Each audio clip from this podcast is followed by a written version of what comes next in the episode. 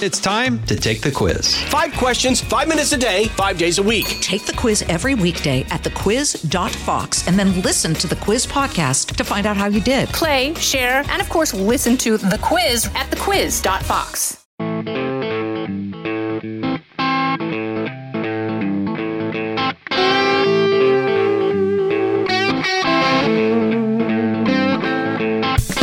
One, the rise of the neocon, the rise of Nikki Haley.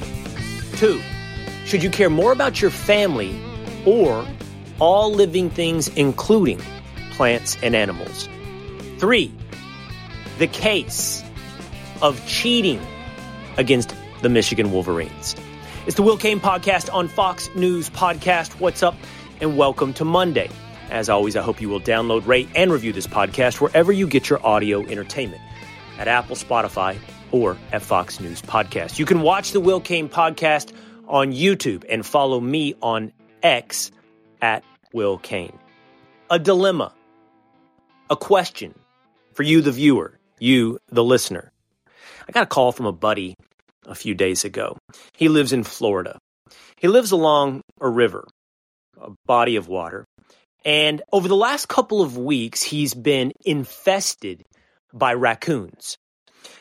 Now, he said to me that down the street, he's got a crazy lady who's been feeding the wild raccoons, and that's led to an infestation in the neighborhood, which has spilled over into his yard and around his house. He estimated somewhere between 12 and 20 raccoons. He's called animal control.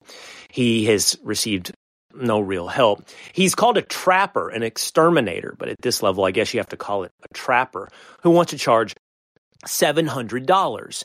So he finally decided, I'm going to be able to deal with these pests. I'm de- dealing with these raccoons like a man. I'm dealing with these raccoons myself. But he called me because he had arrived at both a practical and a moral dilemma. He said, Hey, Will, listen, I know you've hunted throughout your life. I know you just went on a squirrel hunt.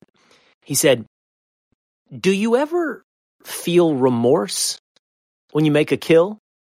And I'm going to be honest with you, I'm not somebody that pretends through some heightened sense of masculinity that no, I have no problem killing animals. Uh, my answer to him was yes, yes. In fact, I don't often love, I don't love love. I have no bloodlust to kill a deer. In the relationship between empathy, sadly, this is the truth, but the relationship between empathy and cuteness is somewhat correlated. It's somewhat tied. You kill a duck and it doesn't quite connect with you, a human, in the same way, say, when you kill Bambi. And, and, and when you kill something like a raccoon that has some level of cuteness, I'm not going to indict you. I'm not going to question your manhood if you feel bad. In fact, I told him there was a story when I was in law school, a buddy of mine and I had a house in Austin, Texas, and we had a mice infestation. This has happened to me twice in my life where when I lived in New York City, my first apartment also had an infestation of mice. And I remember in law school, and I'm sorry for the gory details, but this is the way it went down. When I had an infestation in law school, we set traps out everywhere. And my, my buddy, who'd set the traps out everywhere, bought one of these newfangled uh, traps that looks more like a hair clip than the old school, you know, Tom and Jerry mouse trap. So what that meant is one night when I was sitting in my bed and all of a sudden I heard the squealing, I knew we'd caught a mouse, but I knew that we hadn't killed a mouse. So I went in there and there stuck, you know, trapped by the foot or trapped by the tail was a mouse. And I had to, I, I didn't know what to do. What do I, what do I do? How do I, I have to kill this mouse.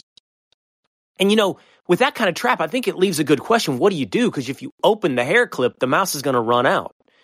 So, being young and stupid, what I went is to the only available thing that I had, which was an archery set. And I was like, well, I'm going to have to drive this arrow into the mouse, which I did not want to do. I'm not telling you the story proudly. And I'll never forget driving that arrow and that little mouse looking at me. It felt like in the eyes and grabbing it with his little paws. And yes, yes, I felt terrible. When I had a mouse infestation in New York, I would catch them with glue traps. In the beginning, I didn't know what to do.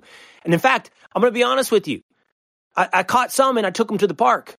and, and set them free. Central Park. These weren't on glue traps. This was caught.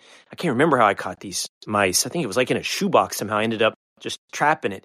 And I let it go in Central Park. But as that infestation got worse, trust me, I lost all connection to the mice. And I, I, I without, again, I'm not going to go into the gory details. I had no problem disposing of the mouse alive, trapped on a glue trap. So I, I, I, I felt for my buddy and his problem with the raccoons. But he caught one in a trap and he had a horrible experience of trying to terminate the raccoon. He had a pellet gun. It wasn't the appropriate hardware. It, it was a prolonged experience and he felt awful. But he's like, what do I do now? I don't want to spend the $700. I got to get rid of the raccoons. What do I do? And so we debated, what do you do? We debated, you know, what do you do once you have one in a trap? You can't let him go. He just comes right back. Well, how do you exterminate the raccoons? And I gave him some advice. I, I, I don't know that, you know, everyone wants to hear about how you get rid of a pest, but it involved, you know, the river and the trap in 10 minutes and then a trash can. And, and he, he understood that. He's like, yeah, I think that's probably best. I said, you can't embark on this 10 minute pellet gun experience again. That's awful. You can't let him go. You're not supposed to just live with the raccoons. I don't think you should be expected to spend $700 on an exterminator. And if animal control won't do anything, what do you do? And that's where I come to you with this dilemma. What do you do? Do you trap and drown? Do you shoot? In a neighborhood, by the way, do you shoot? You know? Do you sit on the back porch and try to pick them off? I don't think you can do that. You're not in a rural setting. You can't fire a 22 off into the distance. What do you do? You can't poison, he said. I can't poison them because there's cats and they tell you not to do that with other pets around. So, what do you do? How do you get rid of the raccoons? I do think my solution of trapping and drowning was simultaneously the most humane and effective, but I don't know. And I come to you with that dilemma. Will Cain podcast at fox.com. There are some of you out there I understand, and I don't think it's many of you that are listeners to this program anymore who have some problem with the idea that, you know, life and death and hunting and pest are just part of this experience of humanity. Nothing that arrives on your plate, nor any sense of sanity or any sense of sanitary conditions in your living environment would accept you living or cohabitating with raccoons or mice. So if you're a carnivore or an omnivore, or you like having a pest free home, what do you do? Will Cain podcast at fox.com. Got a big show for you today. We're going to talk about the rise of Nikki Haley. I'm going to present to you what I think is also a fascinating moral revelation about the differences between Republicans and Democrats, the left and the right, and whether or not you should care more about your family or all living things, including space rocks. And we're going to dive deep on the cheating scandal at the University of Michigan. Story number one the rise of the neocon, the rise of Nikki Haley. Real Clear Politics averages show polling in states like New Hampshire and South Carolina have Nikki Haley taking a lead over Ron DeSantis in a battle for second behind Donald Trump in the Republican presidential primary. The Iowa Des Moines Register has a survey where Haley has drawn even for second with DeSantis. And there are headlines out there like this from The Guardian Nikki Haley's unexpected rise from scrappy underdog to Trump's closest rival. There, there are many people out there who think this discussion of second place, whether or not you're talking about Nikki Haley or Ron DeSantis, is a waste of time and, and masks the real story of the Republican electorate, the, the voice of the voter in the Republican Party, which is overwhelmingly still in support of Donald Trump. Still by a 30 point margin, polling somewhere north of 50%, just shy of 60% in the Real Clear Politics averages, Trump commands a lead well over Haley and well over DeSantis. But why? Why the rise of Nikki Haley to rival Ron DeSantis? Before we go into the answer to that why, let's talk about Ron DeSantis for just a moment. There are many, many, many people apparently online who did not like my analysis of whether or not there are lifts in the cowboy boots of Ron DeSantis. Here's what I would say to you about that bit of fun that we had here on the Will Cain podcast. As you know, I love sports. I root hard and irrationally. I'm tribalistic about the Texas Longhorns who just survived against the Kansas State Wildcats. For the Dallas Mavericks who are off to a hot start to this season. For the Texas Rangers, I'm sorry, for the World Series champion Texas Rangers. And of course for the Dallas Cowboys, but I reserve that irrationality, that tribalism, that fandom for sports. I find it a fun and healthy outlet for putting blinders on, accepting propaganda, and never thinking critically about my fandom.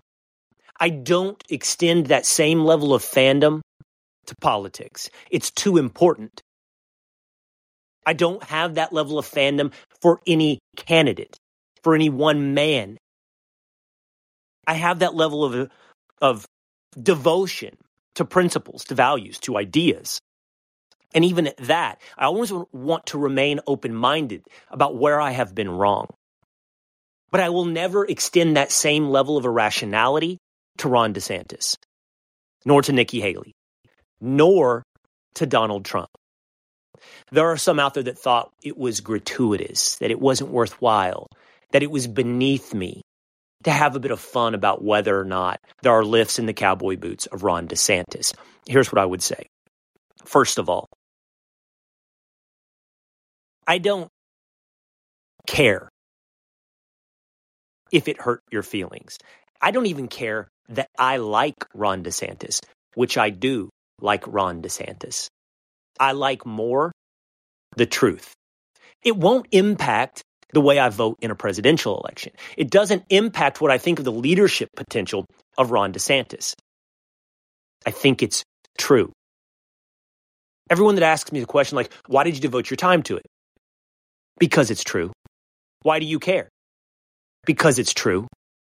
Why did you spend time on this? Because it's true. If you are offended by the truth, you might have devolved and allowed politics to become your sports fandom. I don't think you're attached to any particular idea. I think you've become attached to a man. And trust me, trust me, I believe that has happened long ago with many when it comes to the support of Donald Trump. I would like to think that I look at Trump or Haley or DeSantis or Tim Scott or Doug Burgum and judge them based upon their ideas. I don't care if Ron DeSantis is 5'11, which, by the way, is no defense to as to whether or not he wears lifts in his cowboy boots. I don't care how tall he is. It doesn't impact the fact that I think it's true there are lifts in his cowboy boots. Why do I care? Oh, because it's objectively interesting and most probably true. It's like when somebody says, Oh, did you know so and so is gay? Why do you care? Well, I don't care in any positive or negative way, but I'm not going to pretend like you're pretending right now that it's not of note or interesting or potentially true. The idea that I shouldn't care is absurd on its face. I don't care to the extent it's going to impact my vote, but I care if it's true. There are some people who think that it matters. And I actually think they have a legitimate point to make. It would matter in that are you insecure? I don't care if he, even if he is insecure about his height, because many people out there are insecure about their height. Did you know that only 14% of men in this country are over six feet tall? There are many, many people that are insecure about their hair loss. I'm insecure about many of my physical features, but I don't care. It's not that big of a deal on the list of rankings of things that I should think about when I vote for president, whether or not someone is a little bit height challenged and insecure about that has no bearing. I don't even care, as some might, that you're hiding that insecurity, that you might be lying to yourself. I don't care. I think Ron DeSantis is an incredible, incredible governor and would make a very, very good president.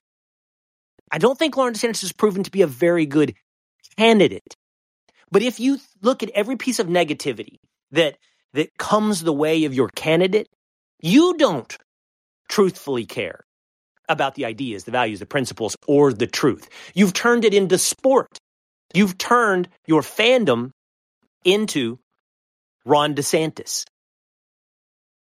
Now, as to Nikki Haley, this for me is a very clear question of ideas. Why has there been a rise to second place?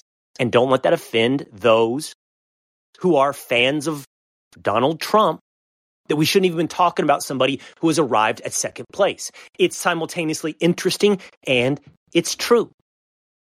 Why the rise of Nikki Haley? This I find very interesting and I want to arrive at the truth. I think there are two potential reasons that Nikki Haley has come to challenge Ron DeSantis for second place behind Donald Trump in the Rep- Republican presidential primary. Number one, it shows a latent or burgeoning or rising strain of neocon within the Republican Party. Nikki Haley has been incredibly strong. She has been incredibly full throated on both of the potential war fronts for the United States of America. And I choose those words very carefully. I didn't mention simply Israel, I mentioned the United States of America. Nikki Haley is all in on war in Ukraine. Now, she will outsource that war to Ukraine, but she will divert American resources. And I would love to hear her pressed on the red line for American troops in the war against Russia in Ukraine. I can't also help but notice that the at least correlation between Nikki Haley's full throated embrace of not just Israel, but potential American involvement in the Middle East is almost simultaneous with her rise in the polls. I think there is still, I think there always has been. I don't think it's so much as burgeoning. I don't think it's rising. I think it shows a latency. I think it shows that there was always a strain that simply grew quiet under the years of Donald Trump of neocon within the Republican Party. It was there with Lindsey Graham. Before him, it was there with John McCain. Before that, it was there consistently from George W. Bush to decades prior in the fight against the Soviet Union. But we no longer have that existential threat in the Soviet Union. And we have tired, I think, as a people towards perpetual wars in Iraq and Afghanistan. And that made us believe that perhaps the days of forever wars or using the military as the world's police, in short, the strain of neocon had faded within the Republican Party. But I think that Nikki Haley's embrace shows it was never far away. It was simply quiet during the rise in populism of the Republican Party. Now, there are others who say, I don't know that it's neocon as much as it is a guttural desire for toughness from leadership in America. And I think there is something to that. You remember a couple of weeks ago, we had a debate here on the Will Cain podcast between Dave Smith and Ben Domenech on the proper role of the United States of America when it comes to the war between Israel and Hamas. And Ben Domenech, who has a podcast here at Fox News Podcast, I think put something very well. He said that we always characterize the debate in political thought and specifically conservative political thought in America as Jeffersonian versus Hamilton. And most people think long ago there was a victory by Hamilton. Jefferson saw the country as city states, as rights reserved to the states, as citizen farmers. He embraced regionalism, he embraced political diversity. I would describe myself in many, many ways as Jeffersonian. Hamilton saw a strong central government, starting with banking, but he saw that role of the federal government as central to the rise in power and might of the United States of America. I think when you look at our history, the arc of the history of America, it's a clear victory for Alexander Hamilton. But but Ben Domenech said, when at least when it comes to foreign policy, he thinks the American people, not where I am, maybe not where you are, definitely not necessarily where we should be, but simply analyzing where we are as America is actually more Jacksonian. When we see something that's gone wrong, certainly when we're attacked, we want to go punch somebody in the mouth. We want George W. Bush on that rubble at the World Trade Center, yelling into a bullhorn that the people who took down these towers will soon hear from all of us. All of us, including me, loved that moment. All of us. One of the Andrew Jackson mentality of punching someone in the mouth. But what we've learned about America is that's fine. We just don't want to remain fighting some five years later. We want to win and win decisively. We want every war to be the war against Saddam Hussein. We want Desert Storm rolling through in a number of months, kicking someone's ass while raising the red, white, and blue and yelling, Go America. We don't want to be bogged down in Afghanistan for 20 years, forgetting why we went there in the first place, that we are Jacksonian. And perhaps that is what's been tapped into by Nikki Haley. Maybe it's a desire for strength. Certainly, we do not have that in the White House. I do not think when it comes to foreign policy and decisive victory, the Democratic Party has shown great leadership when it comes to war.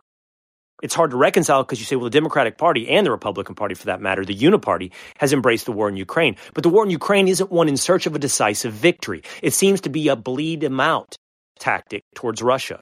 It's another in the long line of forever war. So when it comes back to Republicans, we see what's in the White House with Joe Biden, and we want strength. We want toughness. And that's come to be symbolized, that's come to be voiced by Nikki Haley. I do think that has played a role in the rise of Nikki Haley. But there's another reason as well. And that is number two, the ever shifting search, even within Republicans, for the alternative to Donald Trump. As I mentioned earlier, it simply has nothing to do with like or dislike. It has nothing to do with me wanting to kneecap or raise pom poms for Ron DeSantis to say his candidacy and his campaign have not been what you expected from DeSantis. He's hovered pretty consistently, stuck around 11 or 12% in almost all polls in almost all states. And I think that there has been some growing realization on those who want an alternative to Trump that maybe potentially it won't be DeSantis. And because of that, there's been a fluid anti Trump constituency, a base, floating, looking for a viable alternative to Donald Trump. And then it has flowed, perhaps from Ron DeSantis to Nikki Haley. My friend and co host Pete Hegseth had a fascinating analysis I thought this weekend on Fox and Friends. We were talking about the growing shadow campaigns against Joe Biden. Minnesota Congressman Dean Phillips has announced that he's going to launch, he's going to get his name on the ballot in New Hampshire. Several different Democrats have kind of launched international campaigns to project leadership. Illinois Governor J.B. Pritzker, Cory Booker have taken foreign policy trips to meet with foreign leaders, most notably California Governor Gavin Newsom, who visited China. And Gavin Newsom is essentially, like many of these others now are beginning to, but Gavin Newsom has been running a shadow campaign against Joe Biden. He hasn't formally announced, but he made it clear that if something happens, oh, Joe Biden is physically or mentally incapable, or that he's incapable of winning a general election and the DNC uses pressure to have him turn over the Democratic convention, his nomination to someone else, to Gavin Newsom. Hegseth said, in retrospect, this might have been the tactic that would have been best for Ron DeSantis instead of running headlong into Donald Trump. And again, out of no interest of raising pom poms or kneecapping Donald Trump, what we can say very clearly is, at least in a Republican primary, for the better part of eight years, no one has figured out the riddle of Donald Trump. How to win over the fans of Donald Trump that now poll well over 50%. Instead of running into that buzzsaw, DeSantis might have been better off choosing the campaign tactic of Gavin Newsom to remain available, to run a shadow campaign, to wait and see what happens with these criminal cases against Donald Trump. What happens with his campaign? I think we can all agree there are a lot of potential curveballs left in the next, what, eight to nine months, 10 months before we select a nominee, which is 12 months away from a general election for president. What if he had just waited in the wings? What would be the public clamoring like for Ron DeSantis? He would never have received the barrage of attacks from Donald Trump. He would have exposed himself or his weaknesses on the campaign trail. He would have simply sat there with his excellent record as governor of Florida, as a shadow alternative to Trump. I think that is a very fascinating analysis and perhaps one that would have better served not just the short term, but the long term prospects for DeSantis, the prospects in 2028. But for now, he chose to run into the buzzsaw. I think that he's paid some price politically, clearly. And I think that now, in part because of this fluid playing field of looking for alternative to Trump and because there is a need for toughness and perhaps a latent constituency of neocons within the Republican Party, we've seen the rise of Nikki Haley. We'll be right back with more of the Will Cain podcast. Listen to the all new Bret Baier podcast featuring Common Ground, in depth talks with lawmakers from opposite sides of the aisle, along with all your Bret Baier favorites like his all star panel and much more. Available now at FoxNewsPodcasts.com or wherever you get your podcasts. Story number two Should you care more about your family or every living creature, including plants, and maybe space rocks?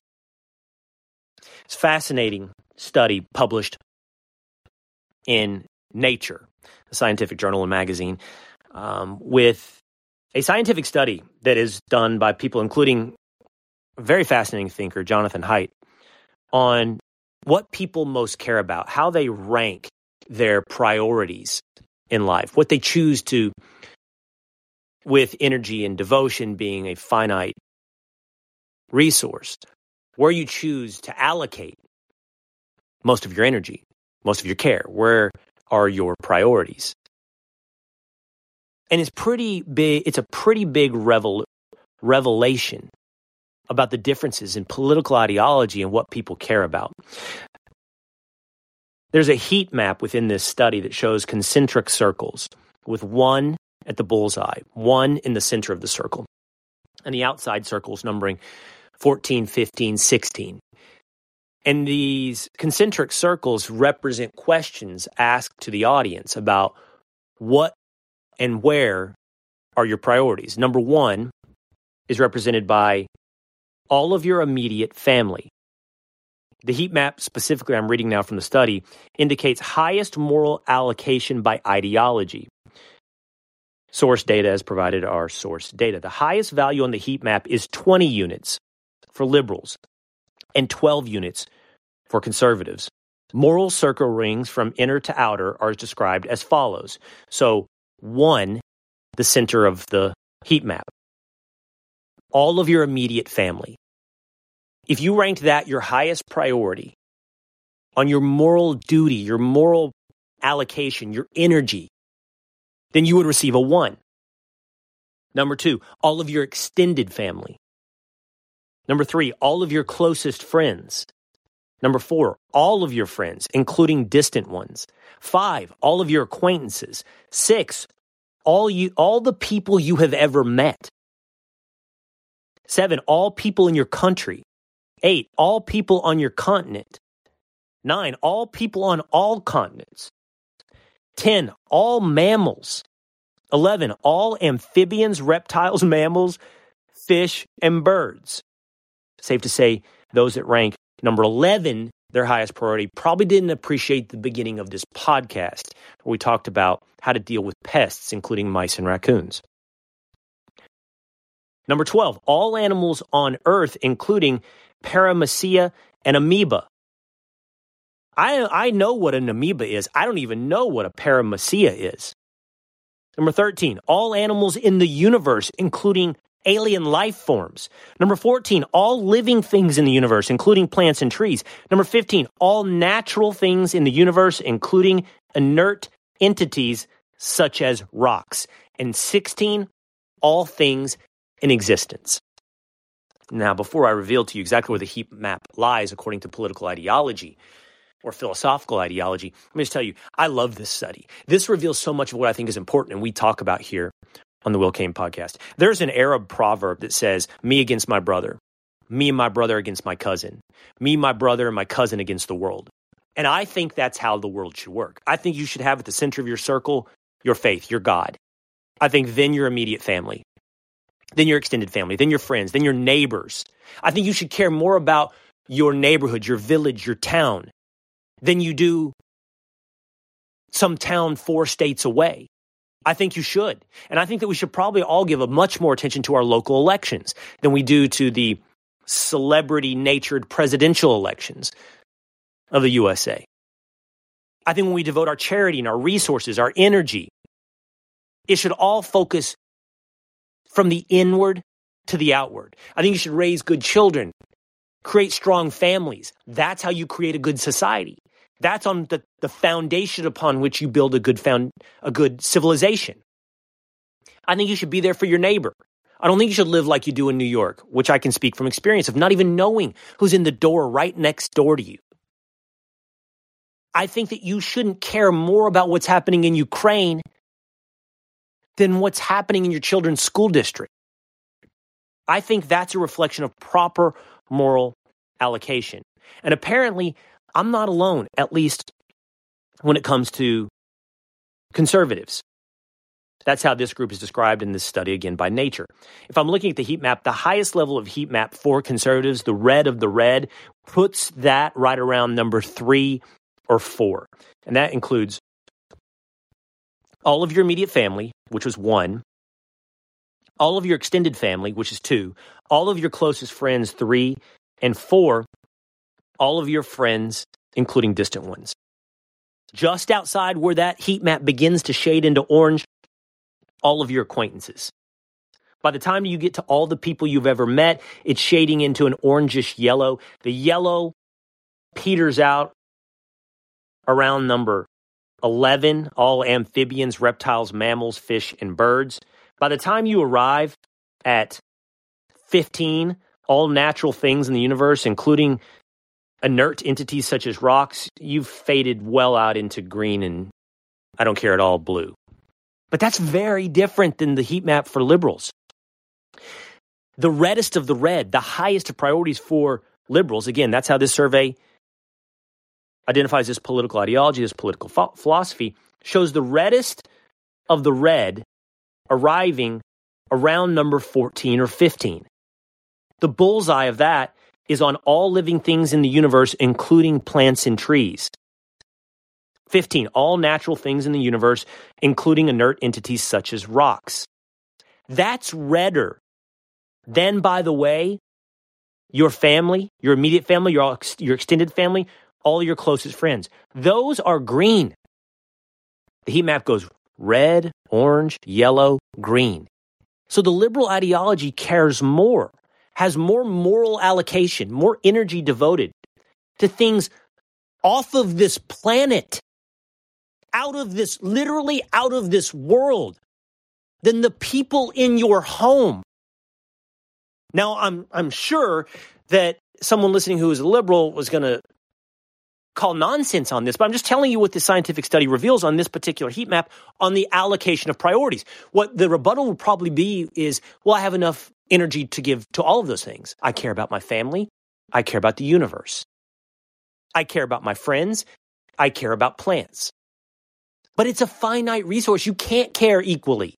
You can't devote the same level of energy to all of those things. And I actually think this is revealed in voting patterns. There's another stat, okay? Here's another stat. Conservatives incredibly more charitable. This is this is quantifiable. This is objective truth. Dollar figure contributed. Incredibly more charitable giving away their money than liberals. Why? Well, I think in part because liberals see their vote as an act of charity, their vote as a virtue. Conservatives see it as a civic duty, but you have to give to your community through your sacrifice, through your charity. And most of the time, not all the time, most of the time, that is focused closer to home. Look, when we raised all of that money, and I'm so humbled by it, but when we raised all that money for Maui, look, part of what drove my priorities and drove my passion for it was it was, well, not geographically where I grew up, it was geographically a place that I spent much of my life and I cared. And I'm not going to apologize for that. I cared greatly because I'd spent so much of my time. If you listening didn't care as much, I would totally understand that. It's far away. It's not your place. But you know what it was? Is the United States of America, which again came in somewhere within the realm of carrying on conservatives. All the people in your country, number seven. Number seven on this map, orange, just outside of the red. And you stepped up, you reflected that. You gave. You gave incredibly. Two and a half million dollars. As I would I think this is admirable to help your countrymen. I think this is the proper moral allocation. You can't care. You can't fly a Ukrainian flag outside of your house as your moral duty. You can't devote those assets, those those energies, those that that moral priority to what's happening. And I'm not saying you shouldn't care about what's happening in Ukraine. I'm not saying you shouldn't care what's happening in Israel. Of course you should. But should you care as much what's happening under your roof? I think the answer is clear, at least for half of Americans. We're going to step aside here for a moment. Stay tuned. Story number three the evidence, the timeline, the details of the cheating scandal against the University of Michigan. I don't know if you've kept up with this. We did speak about it last week in Friday's episode of the Will Cain podcast with Chris Fallica, the host of Bear Bets at Fox Sports Podcasts. The University of Michigan has been accused of cheating, and it is now under investigation by the NCAA. It's the University of Michigan men's football team headed up by coach Jim Harbaugh. The allegations are that an assistant on the football staff, a man named Connor Stalions, making $55,000 a year, was scouting and recording opponents' signs so that it could be relayed to the sideline at the University of Michigan and they would know the play that is coming. It'd be like playing poker against someone or blackjack against someone with a stacked deck. Now, the sign stealing has been a part of sports and every sport for quite some time. And my initial reaction to this story, as you'll remember, was oh, come on, it's not that big of a deal. Everyone's doing it, you still have to execute in the game. But the specific allegation of NCAA violations is reminiscent, at least in some ways, of the allegation of cheating against the Houston Astros. It's using technology when stealing signs, using technology to relay what's coming up on the field to help your team. It's against the NCAA rules to film an opponent's signs, to use videography, to use technology, to record an opponent's signs and analyze them and use them to weaponize them in a game. Connor Stalions is accused of running a ring of guys, including numerous coaches. I believe there's a an NCAA Division three coach who is suggesting he was offered to participate in this scheme where he hired people, and he did himself as well, buy tickets to games of upcoming Michigan opponents and record them, sometimes with his cell phone, and record those signs, take them back to the University of Michigan, analyze them. So that you'd be prepared for your upcoming opponent. But that's not all. There's video allegations out there of Connor Stalions on the sideline of Central Michigan, who would be playing the University of Michigan wearing Central Michigan gear. He's wearing a hat He's wearing a shirt. He's on the Central Michigan sidelines. It's a night game. He's wearing sunglasses, and there's some angles of this where there's pictures of him where on the sunglasses it looks like there's a blue light on in the corner of his sunglasses, as though the allegation is there's a recording device in the sunglasses. He's recording the signs of whoever is playing against Central Michigan. He's getting the signs from the other side. It's presumed. It's not just that. The allegations are that they were recording signs of people who would be potential playoff opponents, like TCU last year in the college football playoff. Not just that, their allegations, they were sharing some of these signs with other teams in NCAA who could help clear the path for Michigan on their way to the playoffs. I'm telling you again, these aren't just allegations now. There are there's an NCAA investigation. They went to the University of Michigan, did investigators, and began this investigation. The, a poll of Big Ten coaches, overwhelming majority of them want Michigan punished and are saying this is not as as my initial reaction was this is in the normal course of business. That's not what now you can say, oh, they're rivals and they're mad that University of Michigan is rising, that they're doing well. Whatever's their motivation, Big Ten coaches want Michigan punished. By the way, who is Connor Stalions? He's 28 years old. He graduated from the Naval Academy. He was a Marine. He was also a massive fan of the University of Michigan. He wrote a 600 page manifesto on how to revive the program. Again, there's allegations they used ball boys to communicate the signs during games somehow with the balls, how they relayed the balls onto the field. Connor Stalions was first suspended. He has now been fired from the University of Michigan. Here is the timeline. It's up at outkick.com. Outkick has done a great job of laying this out. Check it out. Check them out. Outkick.com. 2022. Teams find out as late as 2022 that Michigan is running an elaborate cheating scheme. Early 2023, TCU is informed by multiple teams that the Wolverines are cheating ahead of the playoff game last year. Horned Frogs respond by turning real signals into dummy signals and creating new ones. We all know how that game turned out. Win by TCU. September 2nd, 2023, a man resembling Connor Stalions appears on Central Michigan sidelines against Michigan State. There's that detail from just a moment ago. Of course, there would be a game against Michigan and Michigan State. Early October this year, word starts circulating the NCAA is investigating Michigan for stealing signs. October 19th, the Big Ten publicly confirms an investigation is underway. Jim Harbaugh denies any knowledge. October 20th, Connor Stalions is suspended with pay. October 27th, NCAA officials visit Michigan to conduct investigation operations. Unnamed former Division III coach claims he was paid as part of the scheme. This is not good. This is mounting up for Michigan. October 30th, photos emerge appearing to show Connor Stalions on the CMU sideline. This is when he's wearing the CMU gear and the alleged glasses with a camera in them. November 1st, Big Ten coaches urged the conference to punish Michigan for the alleged scheme. And then, as of just the last couple of days, I think it was Friday, Connor Stalions fired from the University of Michigan. This is fascinating. This is juicy. And this is a big deal. Michigan most likely will not be punished in this football season. We could, they're very good. Michigan could very well find themselves in the college football playoff. Michigan could very well find themselves in the national championship game. Michigan could very well find themselves the national champion. While this accusation, this investigation, and a potential punishment that would include the vacation you would assume of games, including a national championship, is underway. Oh boy, Michigan Wolverines. All right, that's going to do it for today here on the Will Cain podcast. You can give me your feedback on the moral dilemma of how do you do, deal with the infestation of raccoons at willcainpodcast at fox.com.